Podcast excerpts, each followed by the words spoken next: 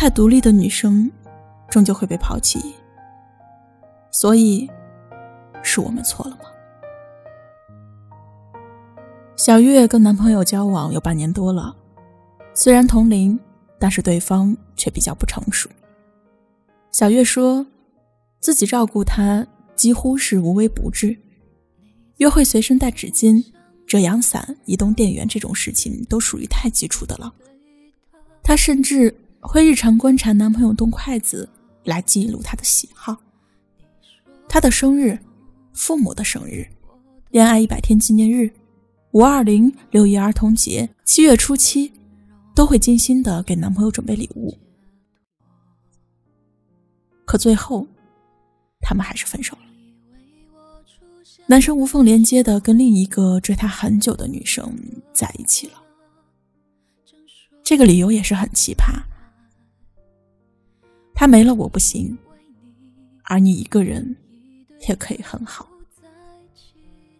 难道真的是那句万年诅咒？太独立的女孩就活该单身吗？对男朋友太好的女生就活该被抛弃吗？虽然很残忍，但我想可能是真的吧。单方面的好，要在对方眼中觉得被需要，才能算是为感情付出。小月说：“这是她的初恋。”所以，他没有让自己任何的嫉妒、不安全感、控制欲强这样的情绪外露，永远都表现着很体谅、很贤惠，做个乖巧的女朋友。甚至男朋友身边有追求者都不知道，而且他还就这样从自己的眼皮子底下就跑了。听着他哭诉自己有多么多么的委屈，我却不知道该怎样开口安慰他。你的体谅与贤惠，正是赶走男朋友的头号杀手。或许吧，人的情感天性就是会恃宠而骄呢。记住一个人的好，比记住一个人的不好要简单的多。可是越密集的对你好，反而容易显得更廉价。我想一个简单的小故事，大家都应该听过。A 每天给 B 一个糖果，B 习以为常。有一天 A 没有糖果了，而 B 就会对 A 心存不满。很多感情的破裂，在所谓的不求回报、无端的责怪。一旦习惯了付出，不管是情感还是物质，都很容易给对方造成一种错觉：你的情感是富裕的，你的付出不过是理所应当。你控制住的情绪，你的小脾气，你的怪癖，你的委屈都不被看见，就产生了这么一种误会：越在情感上独立的女生，越不需要被宠。可是实际上，她们才是更需要被关注的好女孩。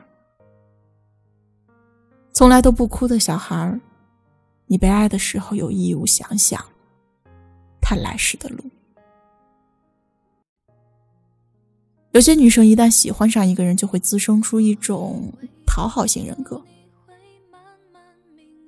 看到一棵奇怪的树，不光想着要拍下来给喜欢的人看，还要看看树上有没有好吃的果子。都说情侣最佳相处的模式就是你对我好，我也对你好。你爱我千金，我就爱你十吨。但是，一方在这座天秤上失衡。就别用对你好来维持这段关系了。一段好的感情不需要太用力的付出，在自己感到舒适的范围内自由的活动，有魅力吸引对方也是一种方式啊。所以，姑娘们，你的好，以后请优先考虑你自己。感情的事情，无私值得歌颂。自私，也不过是常态罢了。得不到回应的热情，要学会适可而止，更要学会把热情留给自己的生活。却一天天的失望，少给我一点希望。希望就不是。我以为我的温柔能给你整个宇宙，我以为我能全力填满你感情的缺口，专心陪在你左右，弥补他一切的错。也许我太过天真，以为奇迹会发生。他让你红了眼眶，你却还笑着原谅。原来你早就想好你要留